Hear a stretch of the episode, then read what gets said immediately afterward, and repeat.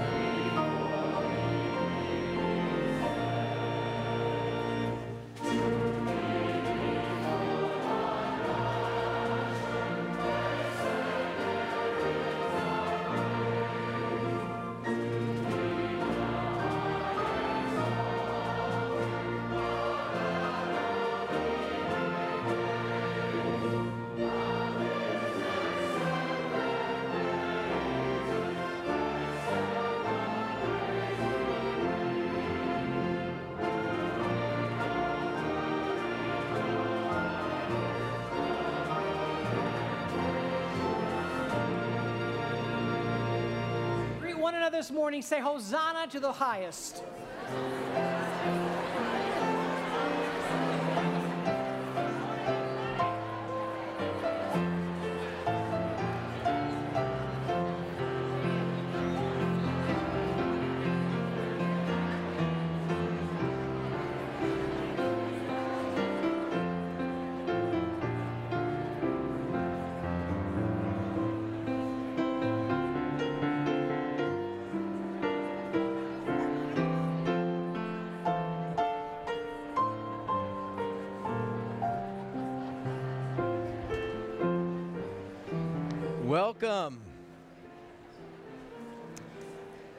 Welcome to First Baptist Church. We are grateful that you are here.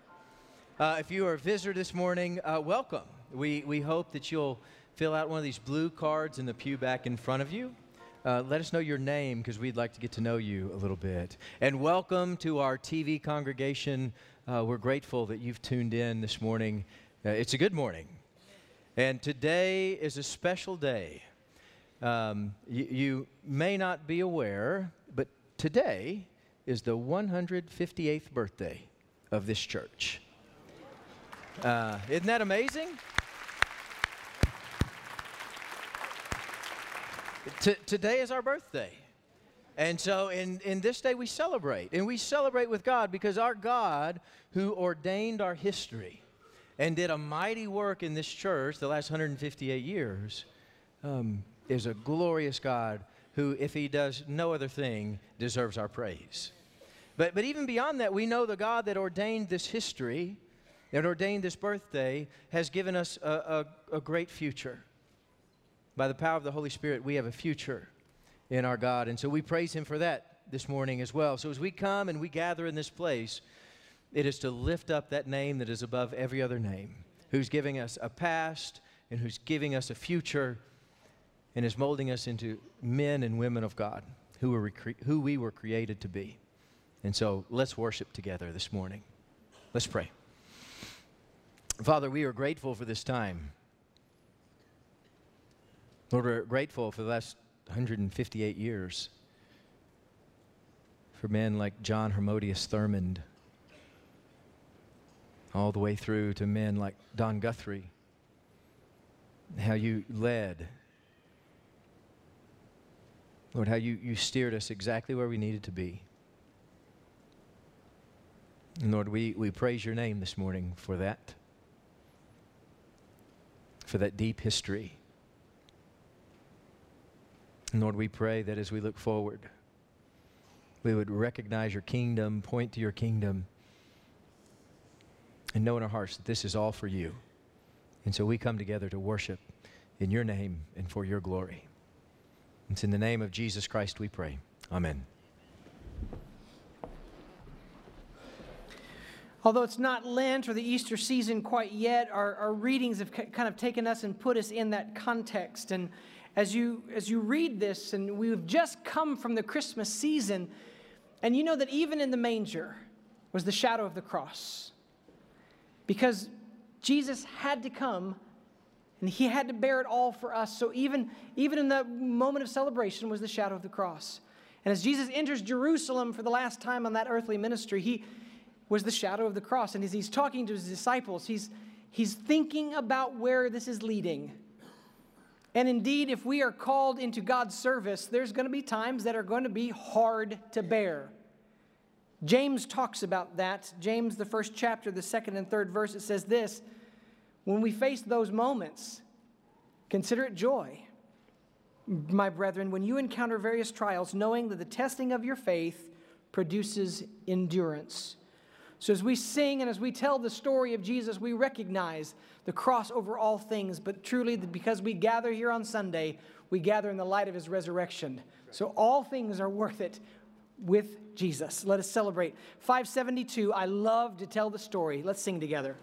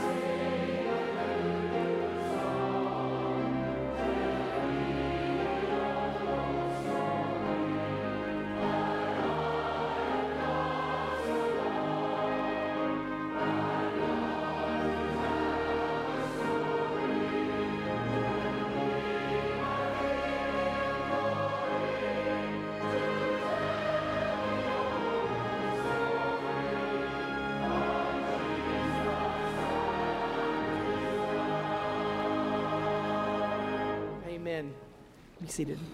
Children, come on down. Come meet me down here. I've got some things for you. Here, I'll scoot in right here. All right, come on, come on down.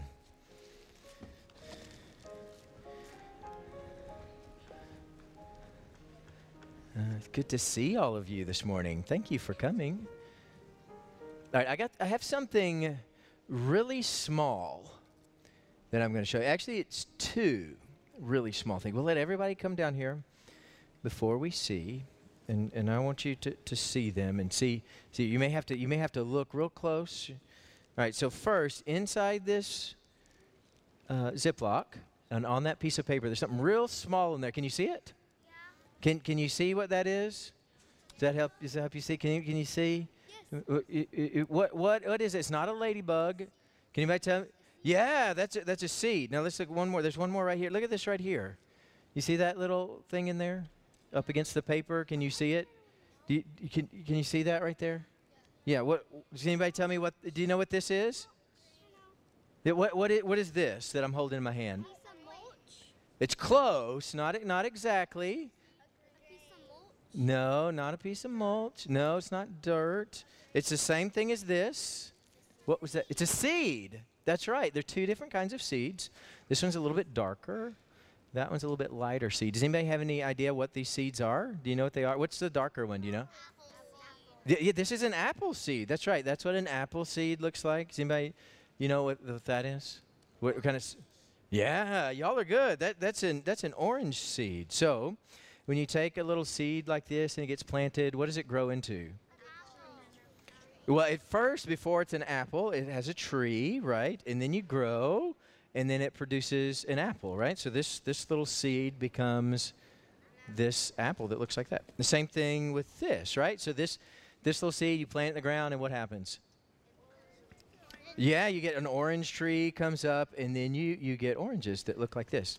Now the reason why we have these seeds here this morning is Jesus uses that analogy in today's text. I want you to listen as we do the sermon and as we read through the text today, listen for when Jesus talks about a seed. Because he doesn't talk about an apple seed or an orange seed. He actually talks about a different kind of seed. And I want you to listen real carefully for what kind of seed Jesus talks about. Because when he gets to it, he's using that for a very specific purpose. And he wants you to know the story of his crucifixion. And so listen carefully for how he describes the crucifixion. And he says that crucifixion was like a seed. When, when I was crucified and, and I was buried, I kind of went into the earth. And then I was buried and I was raised up again. And I came out again and bore much fruit in my life, became something, something great in that. And so that's how he described his life with that seed turning into fruit. So listen real carefully in the sermon for that today and listen for what kind of seed Jesus talks about in the text, okay? All right, let's pray and we'll go. Father, we thank you for our time together today. And we pray that as we come to your word, you would help us to love it deeply. Lord, to, to love your word, to be in a relationship with you. And Lord, show us your ways. It's in the name of Jesus Christ we pray. Amen. Good job.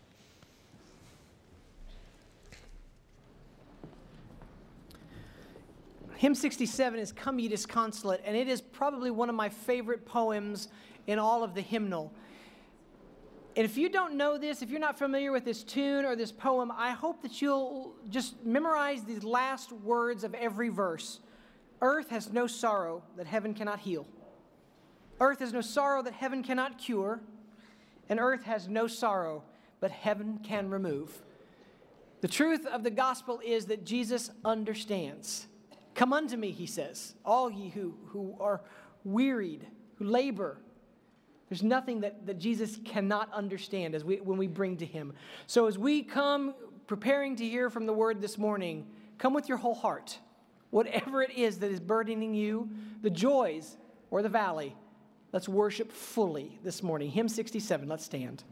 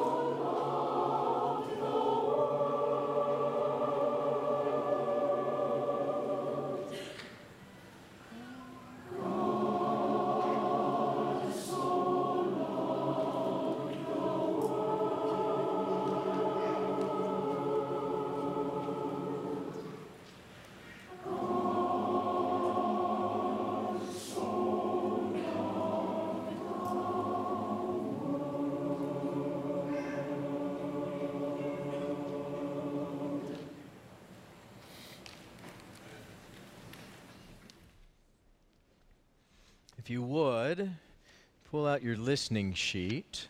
Looks like this. We're going to read together the text for the day. It's at the top of your sheet. So once you find that, let's, let's stand and we'll read the text together. This then is the text for today.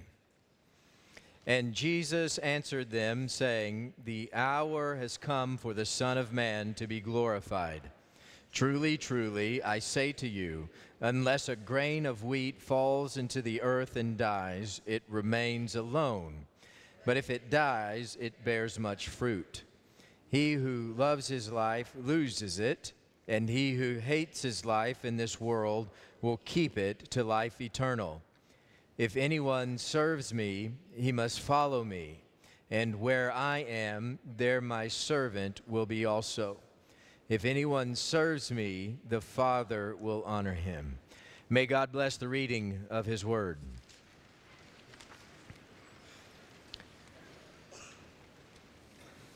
In my sermons in recent days, one of the things that, that I've tried to do, and one of the things that has seemed helpful, is, is having a, a single unifying analogy where you have one analogy that kind of runs through the sermon, an image that, that helps you uh, mark the truth with, with a picture to help us remember uh, and learn in that way.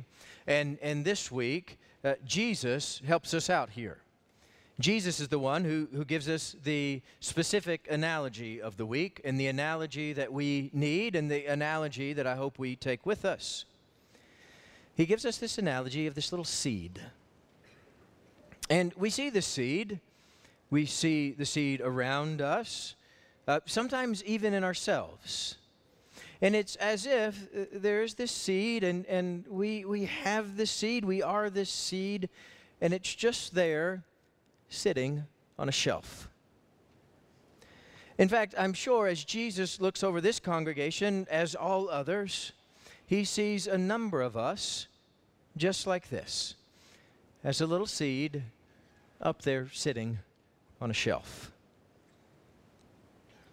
And that makes no sense. It makes no sense for a little seed to, to set itself and, and be parked right there on the shelf.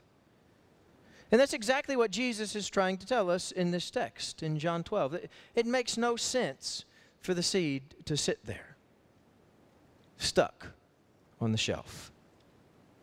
A, seed stuck on a shelf is, is a lifeless existence, stuck out of place. A seed on a shelf will never realize the grand future that could have been. Now, sure, that, that seed exists, and it existed there on the shelf. But a seed on a shelf is devoid of any purpose and beauty. And you know, that's where many of us find ourselves today. Even many Christians today, we find ourselves devoid of purpose and beauty. And Jesus, He's here this morning reminding us there, there's a better way. In fact, there's a way where you can find deep, meaningful purpose in the great beauty of this life. There's a better way than, than just a seed sitting up there on the shelf. Now, the difficulty is we know and, and we can see uh, that way looks unappealing on the surface. And that's, that's the real difficulty for us. The, the, the unappealing way is, is what comes after. But Jesus is showing us the way. He's giving us the example of the way. He's telling us the way. It, it's here in the text. I'm going to show you where we're going next. In fact, let's look down there. Let's look at John 12. You open your scripture. We're going to read, kind of bounce all over the, the text today. Let's look at John 12, 24 again.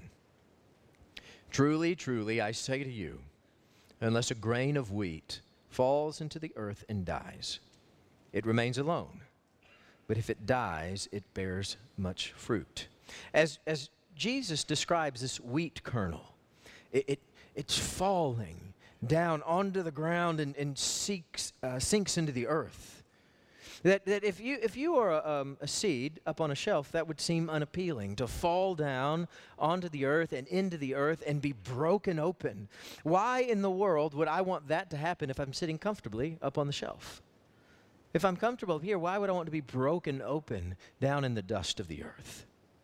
But that question's for later. Here in this moment, Jesus is, is describing himself as he is in, in 27 and 28 and 34. This is the language of glory. This is the language of the Messiah, our Christ, being lifted up. And, and all of that, and, and practically all of this passage, is pointing us to the crucifixion. It's a foreshadowing of the cross, and Jesus saying, The glory of God is found in the cross, and that is where we are headed next. The, go- the gospel clarifies all of this if we look down in, in 12, verse 33. But Jesus was saying that, uh, saying this to indicate the kind of death which he was going to die. All of this that he's saying and all of the work of his life is pointing to the crucifixion. And so when we get to, to verse 27, there, there is an odd question there. It's similar to that Garden of Gethsemane prayer where Jesus says, he asked this question Should I pray, God, save me from this hour? And he can't pray such a thing. One, because it's, it's the will of God for this to happen. But two, this is the exact purpose the Messiah has been put on the earth for. Jesus Christ, our God incarnate, gave up the glory of heaven to be put on the glory of the cross.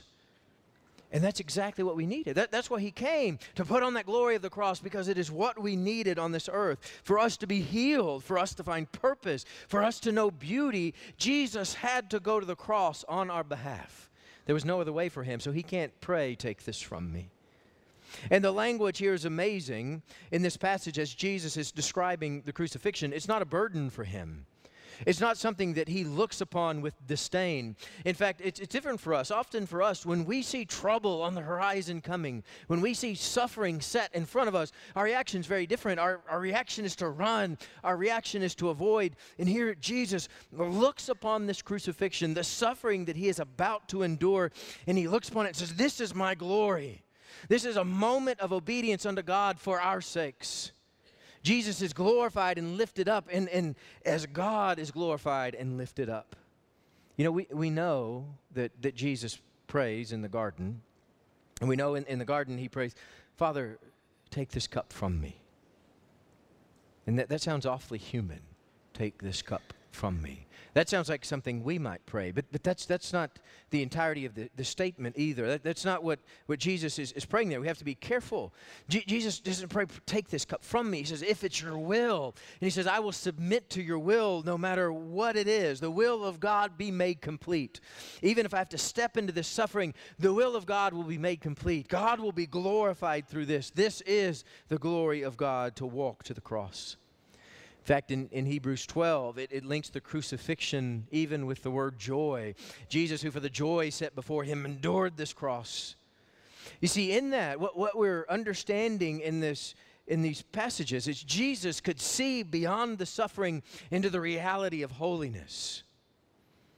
And it's similar for us when we're called to obey when we're called to obey God, when we're called to obey Scripture, we have to look further than the inconvenience. Because often we find ourselves reading the Beatitudes, or even reading the Ten Commandments, reading the words of God. And our first reaction, our gut human reaction, is that seems awfully inconvenient. That seems awfully out of place with the plans that I have for my life. But see, when we're called to obedience, to, to walk towards Christ, we can, we can see past that inconvenience into the reality of holiness where joy is found. Right? It, it's, it's more than an inconvenience that we don't want to undertake. God has something great and important in it. And so Jesus, he said, I'm like a little seed. A little seed that's not stuck up here on a shelf, but a seed that has fallen onto the ground, into the ground, has broken open, buried. And, and in all of that, in, in that, in that suffering, in that brokenness, something great came up out of it. With the resurrection and the ascension of our Lord and fruit beyond belief. One of the, the incredible things about that fruit, and, and one of, one of the, the partial uh, pieces of that fruit is, is the great history of this church. Being here 158 years. To testimony to that crucifixion and resurrection of our Lord and Savior Jesus Christ. We, we, we are part of that fruit. Even us as individuals, we're, we're part of that, that fruit that grew up out of that resurrection of our Lord. You know, it, it, it's kind of fuzzy. Uh, the, sometimes it's hard with definitions and what we mean by this, but according to, to Pew Research, right now, today, there are 2.3 billion Christians in the world. You know, that's an amazing feat for a man crucified as a criminal. Nothing short uh, of a miracle at the hand of God. That Jesus had to be buried and, and, and raised up for the people of God to be raised up, for his kingdom to come to fruition on this earth, for us to, to see the church grow and be the work of God through the power of the Holy Spirit on this earth. You know, that, that's, that, was, that all began back there in that cross. Jesus had to be crucified and buried and, and raised again so that we could be made right with God. See, that this is what happens for us. When, we believe this and we repent, we are made right with God. That the beginning of faith is that simple to, to believe that Jesus Christ was the seed, buried, broken for us, and raised up into something glorious for God. And when we believe that and repent, we're made right with our God. But that's just the beginning of the journey. You see, there, there are some of those 2.3 billion Christians who get that belief part right, uh, similar to our text today. They, they believe that Jesus was that little seed, fell down to this earth, broken, raised up. They believe it. Yet they themselves are as a lonely seed stuck upon a shelf. They believe, but there's no marked difference in their lives. They believe, but they have yet to know the transformative power of the Holy Spirit. And our, our prayer is, is may we, we never be that in this place. May we never be that in this place again. Not, not as a little seed stuck up on a shelf, but, but by the power of the Holy Spirit, something new and something bearing fruit, something holy in this place. Look down with me at verses 42 and, and 43. Nevertheless, many, even of the rulers, believed in Jesus. But because of the Pharisees, they were not confessing him, for fear that they would be put out of the synagogue. For they loved the approval of men rather than the approval of God. See, here in our text, there are those who, who are said to believe, but they cannot quite commit themselves to follow Jesus Christ. And that's part of that belief. When we believe, we commit to follow Jesus wherever he goes. You see, the, the belief that's described here in verses 42 and 43 sounds a lot more like the, those demons in James 2. Where in James 2, he, he reminds us that the demons believe in God, the demons believe in Jesus Christ, and they, they shudder. You, you can believe in Jesus and shudder, but we, we'll believe in Jesus and be something more. We're going to follow him wherever he goes. See, but you can, you can believe in Jesus, and you can be just a little seed stuck up there on a shelf all your life. No better than the Pharisees who cared more about the approval of men rather than the glory of God. See, because belief in Jesus is, is more. Belief in Jesus leads us further down a road into repentance, where our life is handed over to the Christ, and beyond repentance, even into suffering. Look down at verse, verse 25 with me. He who loves his life um, loses it, and he who hates his life in this world will keep it to life eternal. Um, immediately after Jesus gives us the seed analogy, he, he points us to a, a different reality that just like him, we have to die. We have to die to self right? So the selfishness, the ego has to die. We are crucified with Christ, and we no longer live, but Christ lives in us. That's, that's what we're taught as the, the Holy Spirit's at work in our lives. Our old selves, our flesh, our selfishness, our ego is crucified on that cross with Jesus Christ, and we are made something new in this world according to the likeness of Jesus Christ and the power of Holy Spirit. We die to self, and Christ lives in us as new. And you know, to, to our bewilderment, there are days as, as we are walking along in that journey, we're, we're walking along and, and God is holding our hand. And even holding our hand, God walks us straight into suffering, takes us right into the pain of this world. And as He does that, it, it's part of our dying to self. And He's building up a character in us that's more like the, the, the Christ, it's more like the kingdom of God than this world. Because one of the things that we need to understand, and I think we're, we, we, we're getting there, is that we, even us in this room, but, but the world as well, we, when we are apart from Christ, have an innate selfishness built in. And it's a selfishness that, that sort of, it, it, it cloaks itself as self-preservation, and it drags us towards death. By the power of God, what, what happens is we come in near and follow Christ, we begin to lose that selfishness that masquerades as self preservation. And we, we lose those, those urges of selfishness and we long more for the kingdom of God. And may, may that, that spirit settle on this place. And, and, and, and we know that, that when we begin to, to lose that, that self preservation and selfishness, we, we hand that over to God, it, it, it's a beautiful thing in our faith and in our life. It has to be purged or it destroys us. And you see, God does this in all kinds of ways. in all kinds of painful ways. And we shouldn't shy away from what God has in store for us. You know, even sometimes there are even things that seem like they're, they're safe on the surface. And they become pivotal moments of pain intended for our growth. It's like when you, you turn 18 and you move out of your parents' home for the first time. There are days where you're filled, filled with doubt and hurt. The things that you have to overcome to, to be out on your own, that you must endure to learn the realities of life and the way this world works. You know, there's, an, there's another way that, that God uses pain to help us die to self.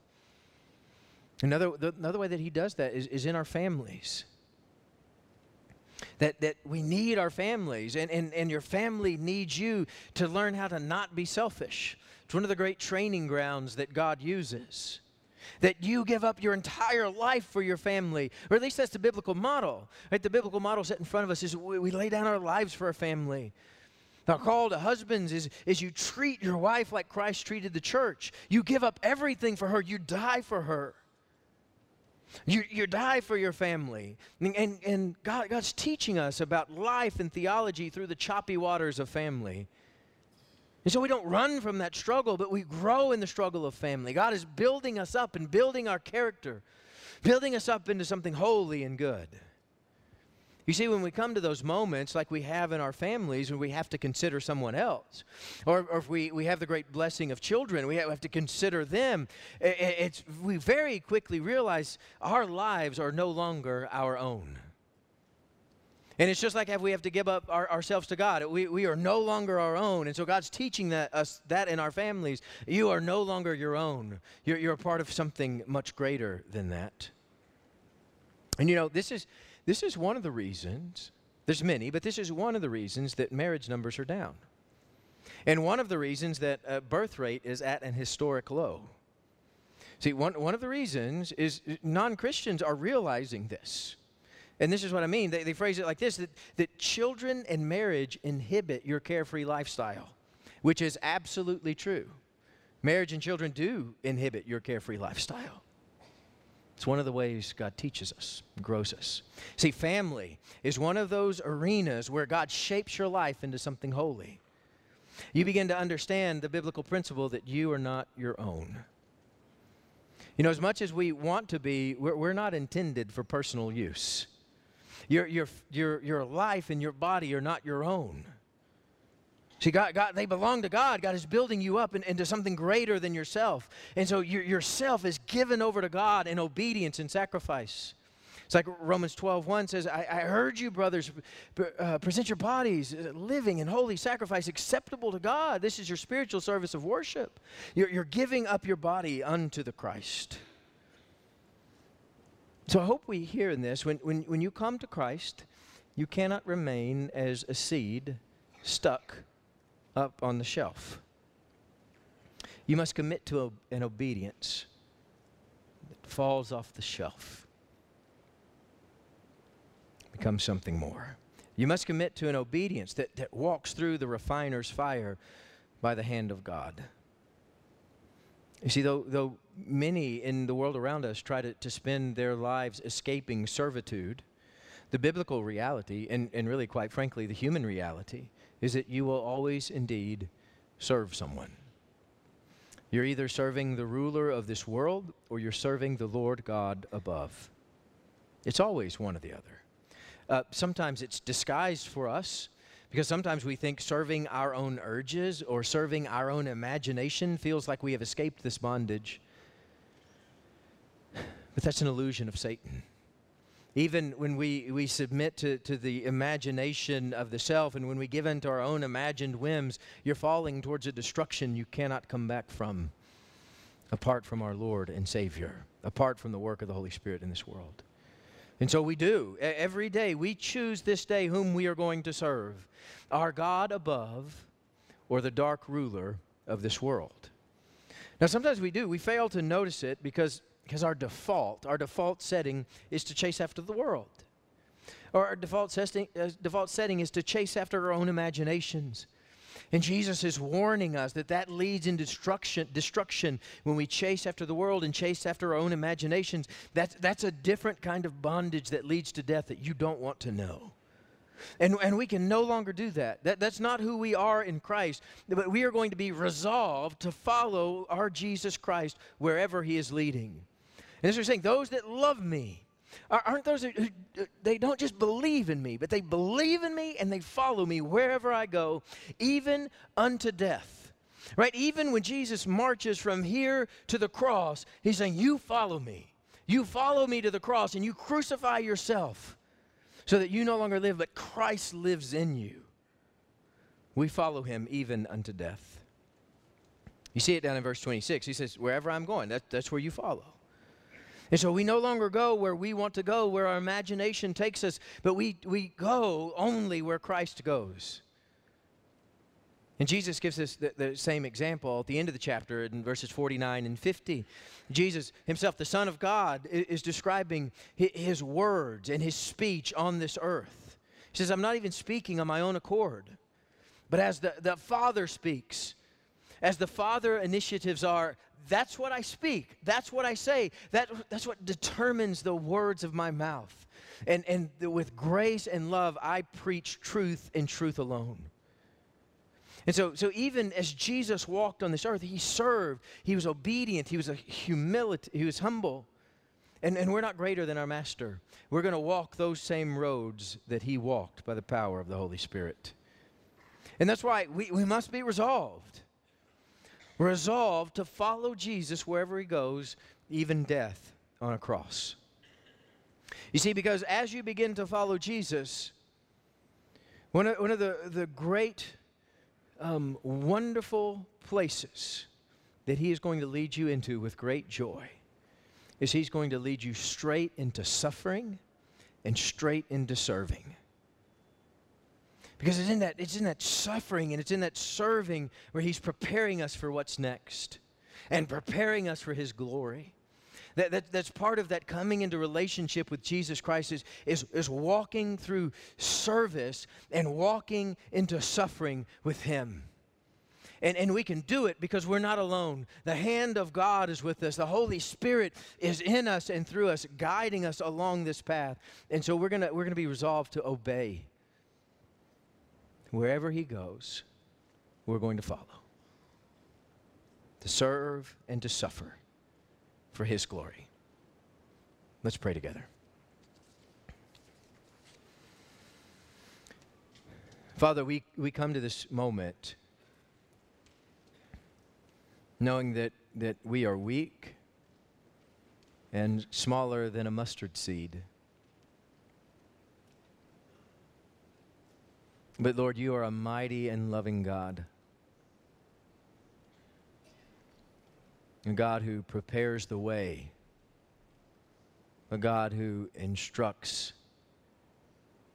and nurtures your children. And so we, we come before you this morning longing for the movement and the work of your Holy Spirit. Because, Lord, we know that we can't do this alone. Lord, we can't walk this, this route without your guidance. So, Lord, please come and lead. It's in the name of Jesus Christ we pray. Amen. We're going to have our, our time of response now. And we pray that everybody in here responds to God in some way this morning. So let me give you uh, a few specifics that, that you can do. Maybe pull out your listening seat and draw an image from the text from today the image that, that God has given you or showing you. Or maybe take some time to journal on there. How, how is God calling you to be obedient this morning? Put that down on paper. How, how's God working on your heart this morning? Put that down on paper. That makes it a little bit more real for us. Uh, also, know the, the altar is open. We, we need to use this for prayer. Thanking God for our past, preparing us for our future. Come and pray. Maybe you need to pray where you are. Uh, you, can, you can stay right where you are, stay seated, grab somebody else, pray. Um, we, need, we need to be responding to God in those ways this morning. maybe you need to, to talk about joining this church or accepting Christ. Brian will be here. I'll be on this side. Uh, we'd love to receive you and pray with you and visit with you. So come down. This is the time to do that. And we're going to sing, we're going to give. And, and as we do that, we're going to sing and we're going to give with all of our heart. We don't take this lightly. This is for the glory of God. So let's stand and let's respond.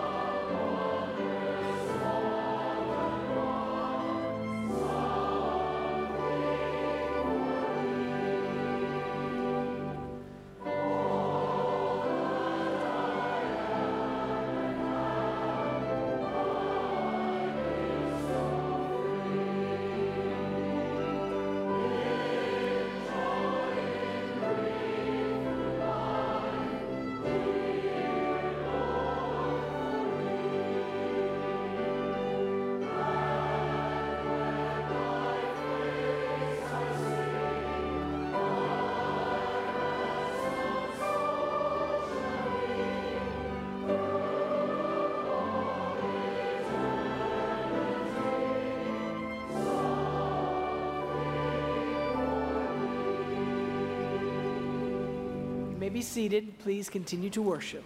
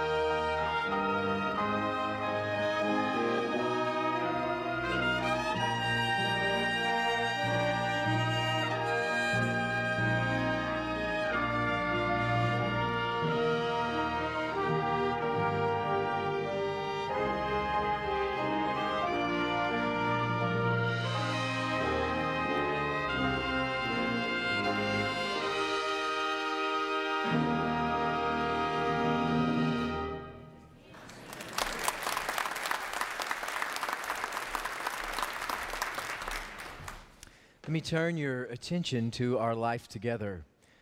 This evening, we have a wonderful privilege. Uh, we have uh, nine new deacons coming to serve this church and serve in this church. And tonight is the, that, that ordination. And so we hope you come and, and be a part of, of recognizing these servant leaders and praying for them and worshiping with them tonight. Uh, we anticipate it being a beautiful service. So come tonight at 6 um, for our deacon ordination. And next week, next weekend, uh, January uh, 25, 26, and 27, we have our all church retreat, which I have not yet been to, but I have heard it's wonderful. And so I will be there Saturday and looking forward to that. I know it's going to be a good time in the life of this church. So we hope you come. We hope you make that a priority. Let me tell you uh, another thing that we make a priority in this church. Uh, we believe that God honors marriage. And so we work hard to support marriage and be the. Um, the marriage support that we need to be in this church and in the city. And, and, one of the ways that we do that with the Panthers help run that ministry, we have a, a ministry called Reengage. And that, that begins February 10th. And it's a, it's a way and a time to strengthen your marriage. And it's for marriages of, of all ages and anniversaries. Um, this is a time to come together and strengthen and honor your marriage. And these are well done uh, times, and uh, you would find great grace there. So I hope you take the time to consider that re engage ministry. And also, we have a welcome to the world today. Uh, Nathan and Stephanie Cobbler have uh, little baby girl Sedona, uh, born on January 12th. And what a beautiful little baby. Um, uh, call them, text them, congratulate them on this new life that, that God has brought into this world. And one more. That you see the altar flowers in front of me. Um, these are for the glory of God and celebration of a 50th wedding anniversary for Ron and Nancy Bowren. And so, praise God for for them. You tell them you, you love them and uh, give them a big hug. Honor them in, in that time of marriage. Brian, come forward. Church family, we have, uh, from time to time, there are people who, uh, for one reason or another, are unable uh, or find it problematic to, to get here due to uh, medical difficulties or age or so forth. Uh, this morning, and we, we make a way for these folks to join in absentia. Uh, and so this morning, we present uh, Jo Williams and her husband Dan Williams uh, for membership here from uh, Charlotte, um, from First Baptist Church in Charlotte, Texas. Good, thank you. So the, these two are part of our TV ministry and very much can still be a part of this church. So if you look forward in welcoming, welcoming, welcoming, can I say welcoming Dan and Joe into this fellowship, would you say amen? amen. And we love you. Thank you. Okay, so if you say aye, that still counts, okay? So aye or amen, that still counts. Is that right, Pastor Chris? Right. We'll get used to you. Have faith in God, everybody. Let's stand and let's be dismissed.